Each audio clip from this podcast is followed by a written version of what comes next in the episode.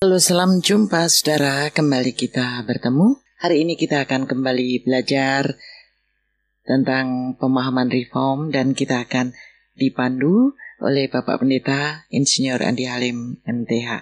Salam jumpa Pak Andi. Ya, salam jumpa. Kita bersyukur pada Tuhan atas anugerahnya bagi kita semua yang terus memelihara kita dan terus juga membuat kita lebih dekat dengan firman Tuhan. Mari kita berdoa, kita bersyukur pada Tuhan. Bapa yang di surga, kami bersyukur, terima kasih atas anugerahmu yang begitu ajaib bagi kami semua, orang-orang berdosa yang tidak layak ini. Namun kami bersyukur, meskipun kami tidak layak, Tuhan tetap mengasihi kami, bahkan memberikan kami hak istimewa untuk menjadi anak-anak Tuhan. Kami juga terus diberi kesempatan untuk belajar bertumbuh, mengenal siapa Tuhan yang benar, dan mengenal firman Tuhan. Kami serahkan dari awal sampai akhir seluruh diskusi kami. Kami boleh meneguhkan, menguatkan kami. Kami serahkan doa kami dalam nama Tuhan kami Yesus Kristus Tuhan dan Juru Selamat kami yang hidup sampai selamanya. Amin.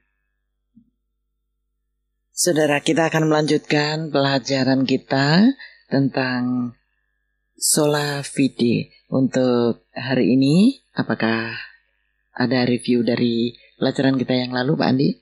Ya, saudara yang dikasih Tuhan, kita sudah belajar beberapa kali mengenai Sola Fide, yaitu hanya melalui iman.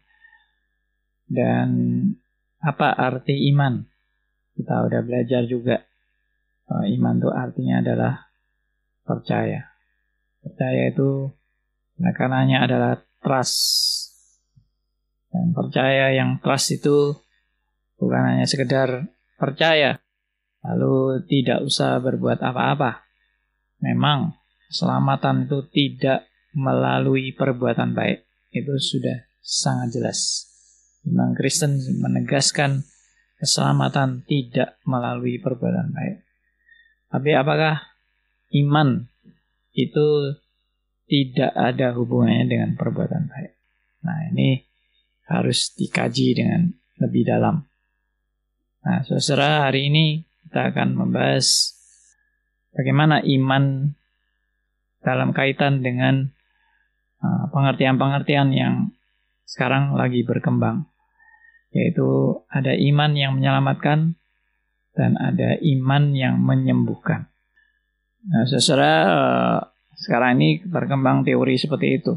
Jadi eh, ada dua versi iman menurut teori yang lagi berkembang, yaitu iman yang menyelamatkan, yaitu seperti Efesus pasal 2 ayat 8 sampai 9 uh, firman Tuhan menegaskan bahwa kita itu diselamatkan tidak melalui usaha atau uh, jasa kita, tetapi hanya merupakan anugerah Tuhan. Jadi oleh kasih karunia kamu diselamatkan. Ya, itu bukan hasil pekerjaanmu, bukan usahamu, bukan perbuatan baikmu, tetapi itu adalah kasih karunia Allah, pemberian, ya. Itu tertulis di Efesus 2 ayat 8 dan 9. Nah, eh, lalu pertanyaannya adalah kalau hanya melalui iman saja kita diselamatkan, kalau gitu apakah tidak perlu berbuat baik? Orang Kristen sama sekali tidak perlu berbuat baik. Nah, itu sudah kita bahas beberapa waktu yang lalu. Bahwa iman yang sejati pasti menghasilkan perbuatan-perbuatan yang sesuai dengan iman itu. Iman yang sejati pasti menghasilkan atau e, berbuah sesuai dengan iman yang sejati itu. Jadi nggak mungkin iman yang sejati yang sudah Tuhan anugerahkan kepada kita ya, dengan catatan iman itu sendiri adalah anugerah Tuhan itu bukan hasil kehebatan kita atau kemampuan kita tapi karena Tuhan yang sudah melahir barukan mencelikan mata rohani sehingga kita bisa beriman. Itu pun anugerah Tuhan. Nah, iman yang sejati seperti ini, yang hasil pekerjaan Roh Kudus, yang sudah melahir barukan kita, mencelikan mata rohani kita, maka iman ini pasti menghasilkan perbuatan-perbuatan yang sesuai dengan iman itu. Jadi perbuatan apa misalnya? Mencintai Tuhan dengan segala kesungguhan. Mencintai firman-Nya dengan segala kesungguhan. Mencintai pekerjaan Tuhan. Pekerjaannya dengan segala kesungguhan. Maka itulah hasil iman yang sejati. Jadi uh, kalau ada orang ngaku-ngaku dirinya beriman, tapi nggak pernah trust dan tidak pernah obey, ya minggu beberapa waktu yang lalu kita sudah bahas trust and obey. Maka tanpa trust and obey iman tuh iman palsu. Bagaimana orang bisa bilang saya beriman kepada Tuhan, tapi saya nggak pernah mempercayakan hidup saya kepada Tuhan. Sama seperti orang mau menikah, seorang gadis mau menikah, saya mau menikah sama kamu, tapi saya tidak pernah mempercayakan hidup saya kepadamu. Ya itu namanya bukan benar-benar uh, percaya, benar-benar bukan benar-benar mengasihi ya. Nah, jadi trust and obey ini juga suatu uh, hasil daripada iman yang sejati. Nah, ini iman yang memang mengarah uh, berorientasi pada keselamatan. Tapi ada orang yang menafsirkan iman itu bukan hanya berorientasi pada keselamatan, tapi iman itu juga berorientasi pada kesembuhan atau mujizat, ya. Nah, misalnya ini di kita bisa baca di Matius pasal 15 ayat 28 ya. Matius 15 ayat 28 bisa dibacakan oleh Bu Pipi. Matius 15 ayat 28. Maka Yesus menjawab dan berkata kepadanya, Hai ibu, besar imanmu, maka jadilah kepadamu seperti yang kau kehendaki. Dan seketika itu juga anaknya sembuh. Nah, jadi ini sering kali orang yang membahas mengenai iman yang menyelamatkan dan iman yang menyembuhkan mengatakan bahwa bagian ini contohnya di Matius 15 ini ayat 28 itu adalah iman yang tidak berkaitan dengan keselamatan. Tapi ini iman yang berkaitan dengan kesembuhan. Dan Tuhan Yesus sendiri menyatakan uh, bukti daripada iman yang menyembuhkan ini dengan pengakuan Yesus sendiri bahwa hai ibu besar imanmu maka jadilah kepadamu seperti yang kau kehendaki dan seketika itu juga anaknya sembuh. Nah, apakah ini uh, pengertiannya adalah iman yang menyembuhkan? Sehingga kita perlu dua versi iman, yaitu iman yang menyelamatkan kita dan ada versi iman yang lain, yaitu iman yang membawa kita kepada mujizat-mujizat, pengalaman-pengalaman mujizat. Nah, ini semua ada tafsiran yang salah ya. Jadi tidak benar. Yang benar adalah iman itu sendiri apa? itu harus harus dimengerti dengan benar. Kalau kita nggak mengerti dengan benar tentang iman, maka itu juga makanya bisa jadi iman yang macam-macam. Nanti ada iman mengusir setan, ada iman yang iman punya jodoh, ada iman kekayaan, ada iman nanti macam-macam iman itu. Kalau bisa uh, dibagi-bagi seperti itu. Tapi Alkitab tidak pernah mengajarkan seperti itu. Ya, itu adalah tafsiran manusia. Yang benar bagaimana? Yang benar adalah iman itu cuma diajarkan Alkitab cuma satu aja, yaitu apa? Percaya kepada apa yang Allah janjikan. Itu iman. Percaya kepada apa yang Allah firmankan, Allah katakan. Nah, itu iman. Jadi contohnya Abraham beriman kepada Tuhan. Beriman apa? Beriman kepada apa yang Tuhan perintahkan. Dia mau taat, yaitu trust and obey. Itu iman. Ya, dia Tuhan berfirman dan dia mau taat. Apa pun firman itu, pergilah, keluarlah dari tanah kelahiranmu. Ya. Abraham taat itu. Nah, itu diperhitungkan sebagai iman. Ya. Maria juga waktu diberitahu malaikat bahwa dia akan mengandung, maka Maria juga beriman. Ya, dia mau taat atas apa yang Tuhan nyatakan. Jadi iman itu adalah taat dengan apa yang Tuhan janjikan. Ya. Nah, Tuhan janjikan apa? Firman Tuhan mengatakan kalau kita percaya kepada anak Allah, maka kita akan diselamatkan. Ya, kita beriman, kita percaya. Ya, kita beriman kepada janji Tuhan bahwa kalau kita memandang kepada salib Kristus, ya, kita juga trust, kita percaya bahwa karya Kristus itu menyelamatkan kita. Maka kita sudah diperhitungkan sebagai orang yang dibenarkan. Karena iman itu itu percaya kepada janji Allah itu. Maka dalam bagian ini yang tadi kita baca Matius 15 ayat 28 ya, uh, perempuan ini percaya percaya kepada Tuhan yang mampu menyembuhkan. Ya. Atau percaya kepada kedaulatan Allah. Apa pun yang Allah kehendaki, itu yang terjadi. Termasuk kalau Tuhan mengendaki anaknya disembuhkan. Nah, inilah iman. Iman itu adalah trust. Iman itu bukan memaksa Tuhan. Pasti Tuhan menyembuhkan anak saya, misalnya gitu. Ya, pasti Tuhan uh, mau mengikuti apa yang saya kehendaki.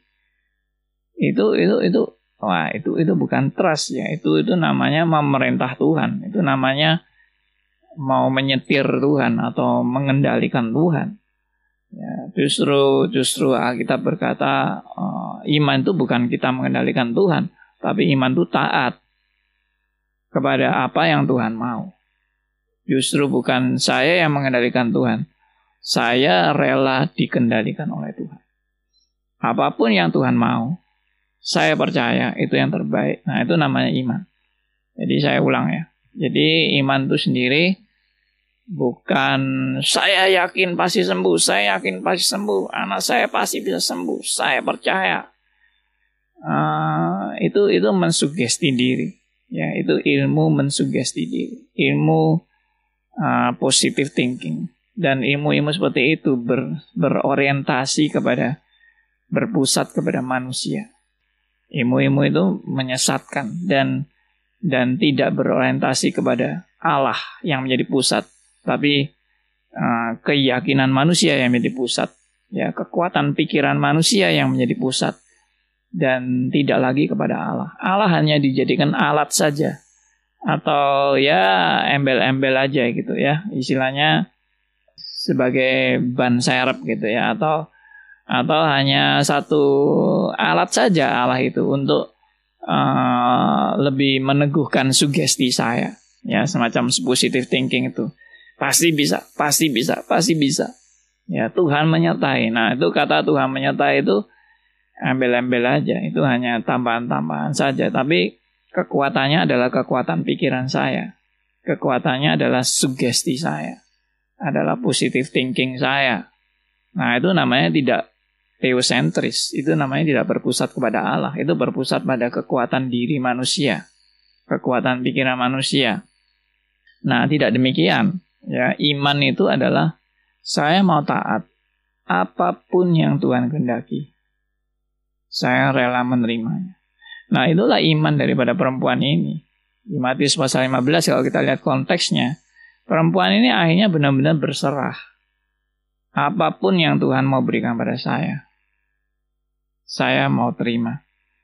Dan saya percaya itu yang terbaik bagi saya.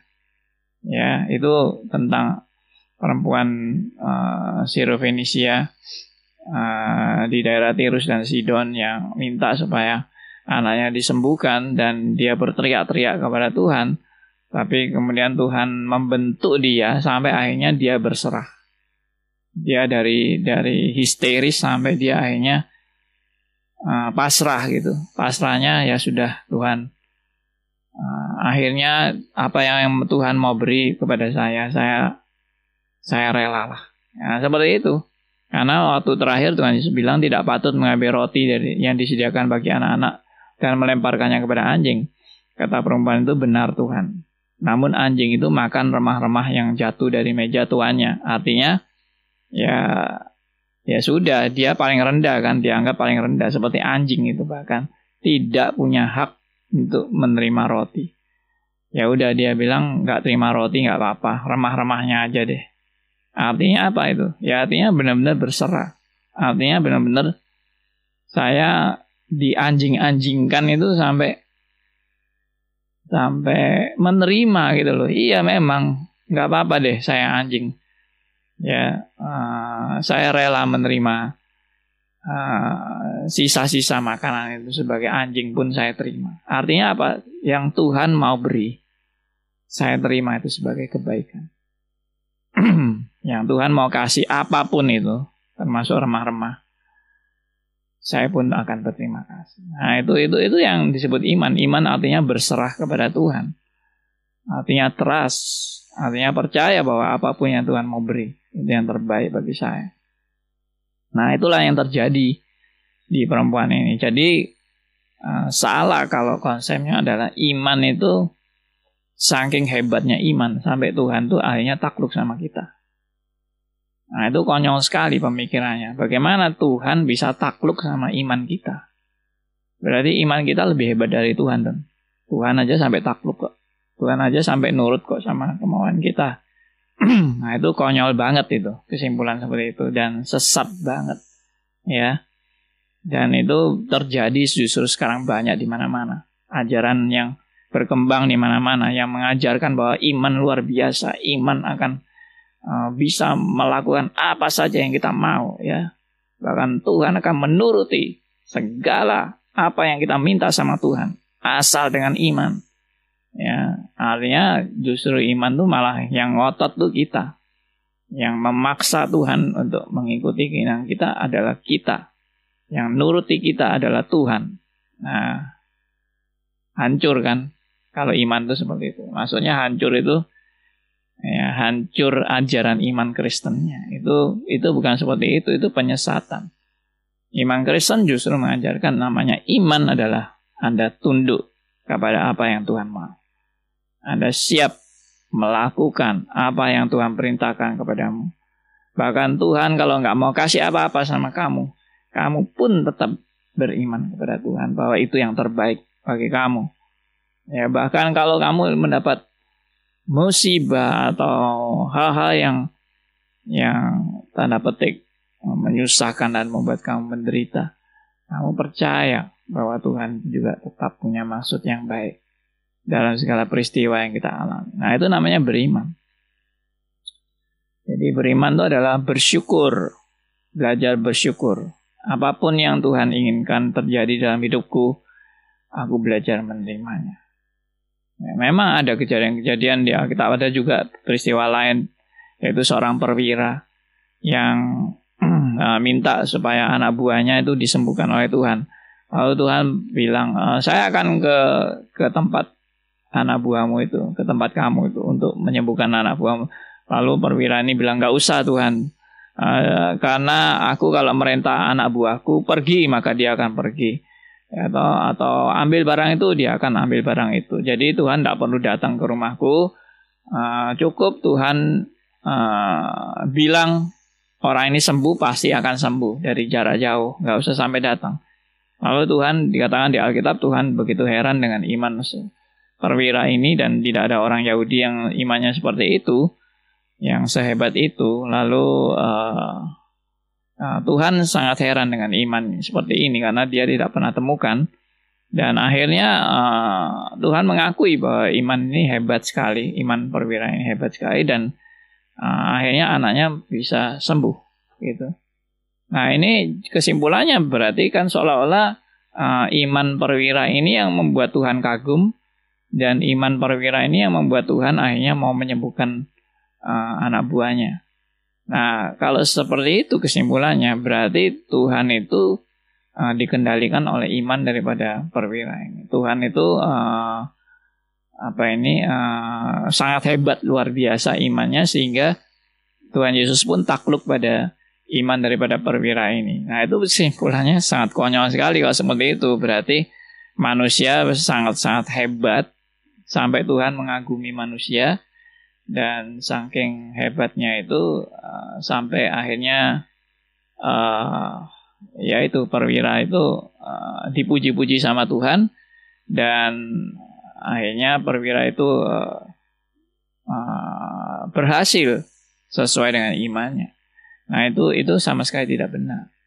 Jadi yang benar yang bagaimana? Yang benar adalah uh, perwira ini memang percaya bahwa Tuhan itu punya kuasa yang luar biasa. Dan memang nggak perlu sampai Tuhan itu datang dan sebagainya. Kalau Tuhan mau, pasti bisa. Tapi juga bisa dibalik. Kalau Tuhan nggak mau, ya perwira ini nggak bisa apa-apa gitu. Ya, jadi uh, iman itu sendiri kita harus pegang prinsipnya. Iman itu sendiri adalah pemberian daripada Allah. Jadi iman itu bukan bukan hasil kehebatan kita, tapi anugerah Tuhan. Kalau Tuhan tidak mencelikan mata perwira ini, mata rohani perwira ini, ya dia tetap buta. Dia tetap nggak ngerti akan uh, namanya bagaimana beriman yang benar, percaya percaya kepada Tuhan yang benar. Jadi uh, jadi iman iman daripada perwira ini sendiri adalah bukan hasil kehebatan dia, tapi ini adalah pemberian Allah. Tuhan yang sudah melahir barukan, Tuhan yang sudah mencelikan mata rohani, Tuhan yang sudah menginsapkan dia tentang pengertian iman yang benar, yang bukan dari uh, bukan dari kekuatan pikiran dia, tapi yang benar-benar berserah kepada Tuhan, percaya kepada Tuhan. Bahwa Tuhan itu memang maha kuasa dan kemahakuasaan Tuhan itu bisa melakukan apa saja yang Tuhan mau. Nah, itu itu poinnya. Kemahakuasaan Tuhan bisa melakukan apa saja yang Tuhan mau. Itu iman yang benar. Bukan bukan uh, apa yang saya mau saya bisa melakukan. Itu namanya bukan iman, itu namanya positive thinking. Itu namanya sugesti diri. Tapi iman yang benar adalah Allah yang Maha Kuasa bisa melakukan apa saja yang Tuhan mau. Tidak ada, tidak ada kesulitan bagi Tuhan untuk mau menyembuhkan orang. Tidak ada. Tuhan cukup bilang, sembuh. Pasti sembuh. Karena memang apa yang Tuhan katakan pasti terjadi. Nah itulah iman yang benar. Tapi kalau Tuhan tidak mau menyembuhkan, ya saya juga harus taat. Jadi nggak ada rumus bahwa iman, kalau orang punya iman, pasti sembuh. Nggak ada. Rasul Paulus pernah mendapat duri dalam daging. Dan dia sudah minta sama Tuhan supaya duri dalam daging itu diusir daripadanya. Iblis yang menggocok dia itu diusir daripadanya. Ya, durinya supaya dicabut. Tapi Tuhan bilang, cukuplah kasih karuniaku bagimu. Apakah berarti Paulus tidak beriman? Atau kurang beriman? Tidak. Dia beriman. Dan dia trust. Dan dia akhirnya menerima duri dalam daging itu tetap dalam dirinya. Ya tidak dicabut oleh Tuhan. Dan Tuhan bilang itu justru baik buat kamu duri. Ya. Jadi akhirnya dia tetap dapat duri dalam daging. Gak enak memang. Tapi itu untuk kebaikan. Supaya Rasul Paulus tidak sombong. Ya, nah itu itu yang terjadi dan dan kita bersyukur kita boleh percaya kepada Tuhan yang yang yang berkuasa dalam hidup kita, Tuhan yang Tuhan yang berdaulat dalam kehidupan kita, Tuhan yang menentukan kita. Kita bersyukur bukan kita yang menentukan Tuhan. Kalau kita mampu, kita yang menentukan Tuhan, justru kita celaka ya.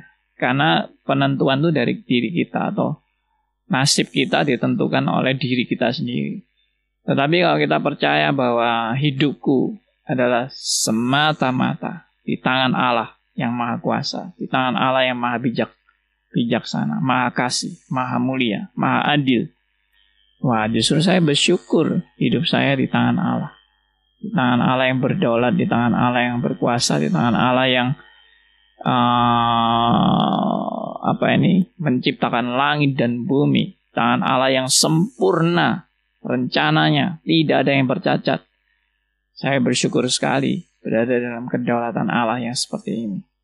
Nah, kiranya ini boleh menguatkan dan meneguhkan kita untuk bisa mengerti iman yang benar. Ya, bukan iman-iman yang aneh-aneh itu.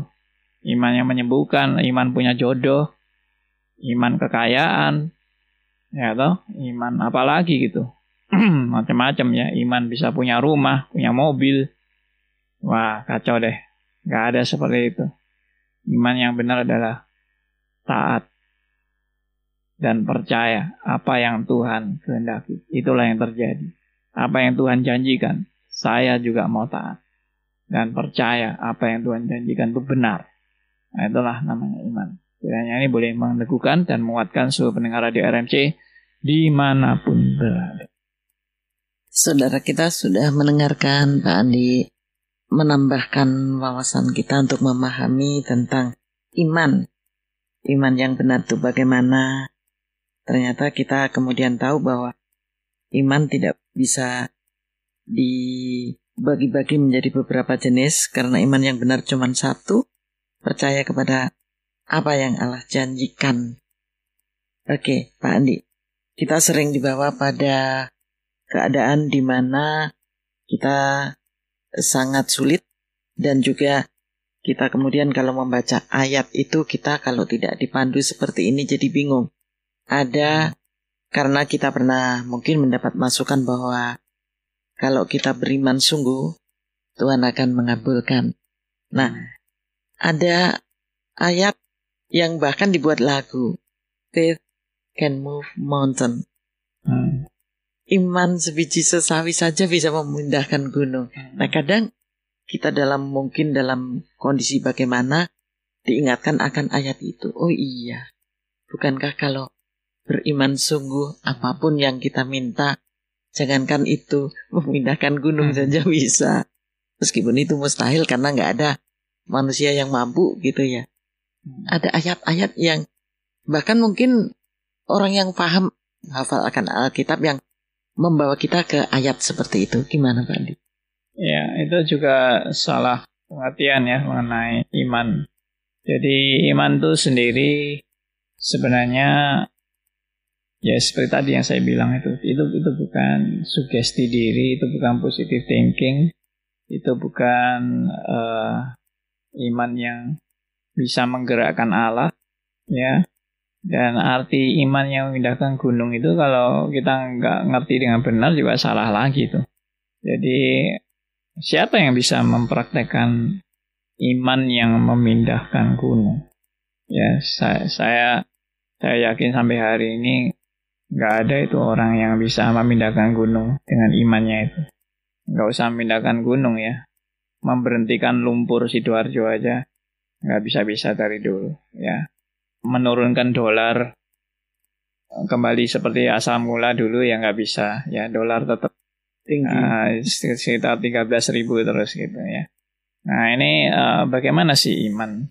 Iman yang memindahkan gunung itu artinya apa? Artinya sebetulnya simpel sekali yaitu apa kalau Tuhan mau memindahkan gunung pun adalah hal yang mudah bagi Tuhan nah itu jadi iman sebesar biji sari artinya kan apa tadi? Iman yang percaya kepada apa yang Tuhan mau. Pasti terjadi.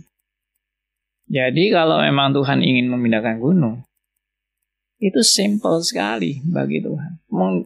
Allah itu bisa menciptakan langit dan bumi kok. Ya, langit dan bumi itu sekejap bisa diciptakan. Ya, uh, langit bumi itu maksudnya bukan bumi aja loh dengan matahari dengan bulan tapi wah semua planet dan semua galaksi diciptakan hanya dengan berfirman. Bukan kalau bilang gunung itu sesuatu yang sangat sepele sekali karena bumi ini tidak sebesar, tidak lebih besar dari sebutir debu dibandingkan dengan semua alam semesta yang dengan galaksi-galaksi yang ada. Maka itulah arti uh, dengan iman sebesar biji sawi, katakan kepada gunung ini pindah, dia akan pindah. Artinya apa? Kan tadi sudah kita sepakat, iman itu adalah percaya bahwa apa yang Tuhan mau perbuat pasti terjadi. Nah, kalau saya punya iman sebesar biji sawi dan saya percaya apa pun yang Tuhan mau perbuat, pasti terjadi. Nah, kalau Tuhan mau berbuat memindahkan gunung, pasti gunung itu pindah. Ya itulah maksudnya. Jadi terbukti seperti contohnya apa ini Musa membelah lautan. Ya itu bukan kehebatan Musa. Itu adalah karya Allah. Itu bukan karena Tuhan nuruti juga kemauan Musa. Tapi karena Tuhan memang berencana menyelamatkan bangsa Israel. Ya, jadi salah deh kalau kalau memang ada iman yang seperti Musa itu bisa membelah lautan. Waduh, enak sekali deh. Coba sekarang kita praktekkan mau membelah lautan, bisa nggak? Gitu. Selain Musa, se -se sepengetahuan saya, ya pernah sih mungkin di Jericho itu juga pernah ya menyeberangi sungai gitu. Tapi masa setiap orang beriman bisa membelah lautan? Sekarang coba aja praktek membelah lautan. Lalu tadi saya bilang siapa orang beriman yang pernah memindahkan gunung? Ya, Siapa orang beriman yang sudah doa-doa setengah mati mau memberhenti, memberhentikan lumpur Sidoarjo sampai sekarang nggak berhenti? Ya, coba panggil orang-orang yang beriman yang hebat-hebat di dunia ini. Siapa yang bisa? Nah, jadi bukan saya nggak percaya bahwa Tuhan bisa. Percaya, Tuhan pasti bisa. Kalau Tuhan mau. Masalahnya Tuhan mau apa enggak? Nah, Tuhan bisa nggak menyembuhkan kanker? Bisa aja. Gampang. Menciptakan langit dan bumi aja bisa kok menyembuhkan kanker nggak bisa. Gampang sekali. Tinggal berkata sembuh pasti sembuh. Tapi apakah itu Tuhan mau? Nah itu masih tanda tanya. Ya. Tapi kalau kita mau minta sama setan, mungkin diberi sama setan. Tentunya setan pun memberi kepada kita itu juga bukan berarti setan lebih hebat dari Tuhan, tidak. Karena tapi karena Tuhan, uh, karena setan memang ingin menipu kita, ya mengelabui kita dengan mujizat-mujizat palsunya. Nah itu kita bahaya sekali. Zaman ini saya melihat, aduh banyak sekali contoh-contoh orang yang beriman beriman tapi imannya menyesatkan. Yaitu iman yang mengendalikan Tuhan, iman yang mengatur Tuhan, iman yang apa yang saya mau itu yang pasti terjadi ya pasti sembuh, sembuh, sembuh, sembuh. Ya toh, ya, pasti terjadi. Nah itu, waduh berbahaya sekali. Itu akhirnya, yang itu berarti benar-benar saya itu bisa konsepnya adalah saya itu bisa mengendalikan Tuhan. Saya benar-benar bisa punya kuasa hebat sampai Tuhan pun nurut sama saya. Konyol banget. Memang nggak nggak sampai berani ngomong seperti itu Se secara to the point ngomongnya nggak gitu. Wah selalu ngomongnya kan kuasa Tuhan hebat kuasa Tuhan hebat. Tapi sebetulnya kan itu demonstrasi kehebatan iman saya di hadapan orang-orang yang saya mau saya mau tunjukkan kehebatan kekuatan iman saya. Tapi ngomongnya Tuhan yang hebat, Tuhan yang punya kuasa.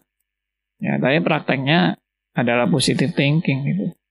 Prakteknya adalah sugesti diri, bukan benar-benar beriman. Kalau beriman Nggak usah ngotot teriak-teriak gitulah. Cukup dengan ngomong biasa aja. Tuhan akan menyembuhkan engkau. Langsung sembuh orangnya. Ya. Nggak usah teriak-teriak. Nggak usah apa. Sembuh, sembuh. Ya, waduh sampai ngotot-ngotot begitu. Nggak usah. Ya Tuhan saya percaya Tuhan Yesus waktu menyembuhkan orang juga nggak pakai ngotot-ngotot. Dia cuma bilang sembuhlah engkau. Langsung sembuh. Bangkit ya dan angkat tempat tidurmu. Langsung bangkit angkat. Nggak usah teriak-teriak. Teriak-teriak pun belum tentu jadi. Nanti teriaknya satu kali dua kali tiga kali sampai sepuluh kali belum tentu jadi. Itu pasti nggak benar. Tuhan nggak pernah berulang mengulang perintahnya. Tuhan hanya memberikan perintahnya uh, hanya sekali ngomong langsung terjadi seperti ya kalau di rumah sakit itu biasanya Pak Andi ya ada orang berdoa baik kita kenal ataupun tidak. Kadang-kadang membawa pada hal yang salah seperti ini ya. Pengarahan yang salah seperti ini pasti sembuh. Iya. Dengan doa ini pasti sembuh. Pada waktu saya mengalami sendiri ada orang yang mengatakan tenanglah Bapak pasti sembuh gitu ya. Tapi dalam hati saya kehendak Tuhan yang jadi. Hmm. Itu saja. Nah, andai kata saya tidak dapat pemahaman hmm. atau nggak belajar pemahaman seperti ini kan, saya tergiring untuk pemahaman yang salah juga. Dan kalau nggak sembuh kecewa kan. Iya. Nah, kecewa pasti ya. wah Tuhan itu hmm. mengasihi saya atau gimana gitu kan iya jadi kalaupun gagal untuk tidak sembuh sudah ada dalam hati saya ada janji Tuhan yang saya imani hmm. seperti tadi bahwa janji Tuhan tuh nggak berubah kok. Yeah. Kalau menyelamatkan ya menyelamatkan. Hmm. Itu aja. Ya, Pak Andi, kesimpulan akhir Pak Andi. Ya, kita bersyukur pada Tuhan atas anugerahnya. Kita boleh percaya pada firman-Nya dengan benar. Kita boleh percaya bahwa iman yang benar adalah bukan iman yang menurut sugesti kita atau positive thinking kita. Tapi iman yang benar adalah taat kepada apa yang Tuhan mau. Dan karena itu kita mari belajar firman-Nya dengan baik-baik. Karena tanpa belajar firman-Nya kita juga nggak ngerti kehendaknya.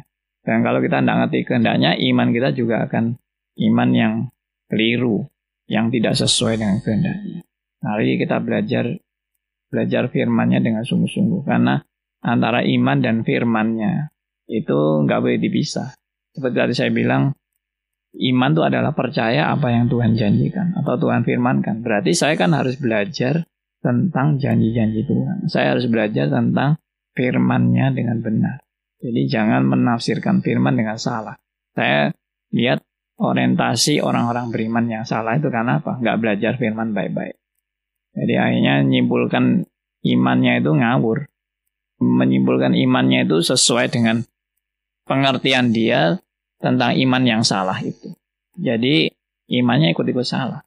Nah, mari kita belajar sekarang iman yang benar dari firmannya menafsirkan firmannya dengan sungguh-sungguh teliti dan dengan sebaik-baik. Itu akan menolong kita untuk tidak menafsirkan dengan salah. Ya, Tuhan berkati kita semua, pendengar radio RNC di mana pun berada, dan mari kita berdoa. Bapak yang di surga, kami bersyukur berterima kasih anugerah yang begitu ajaib bagi kami. Orang-orang berdosa ini, namun Tuhan selalu mengantar kami datang pada kebenaran demi kebenaran. Kami mau serahkan pergumulan dari pendengar radio RMC di mana pun berada. Tuhan tolong kami untuk tetap beriman. Apa pun yang terjadi, yang Tuhan mau, itu yang terbaik bagi kami. Dan kami adalah anak-anakmu yang Tuhan kasihi, dan Tuhan pasti memberi yang terbaik. Tuhan tidak mungkin memberikan kami seperti di Alkitab katakan bahwa tidak mungkin seorang bapak memberikan batu kepada anaknya yang minta roti. Dan tidak mungkin seorang bapak memberikan ular kepada anak-anaknya yang minta ikan. Kami percaya Tuhan bahwa Engkau pasti memberikan kepada kami yang terbaik, yang menurut Tuhan. Dan apa pun yang terjadi, kami percaya itu pun yang terbaik. Kami bersyukur untuk iman yang Tuhan anugerahkan kepada kami. Kami bersyukur karena kami diajar untuk trust and obey. Untuk percaya dan taat. Kiranya Tuhan boleh dipermuliakan melalui kehidupan kami. Dan kami juga belajar untuk dengan segenap hati, dengan segala kesungguhan. Memuliakan Tuhan dalam kehidupan kami. Kami masyarakat doa kami dalam nama Tuhan kami Yesus Kristus, Tuhan dan Juru Selamat kami yang hidup kami berdoa. Amin. Terima kasih Pak Andi. Terima kasih Bu Pipi. Terima kasih saudara yang sudah belajar bersama kami dan kiranya pelajaran kita hari ini menjadi berkat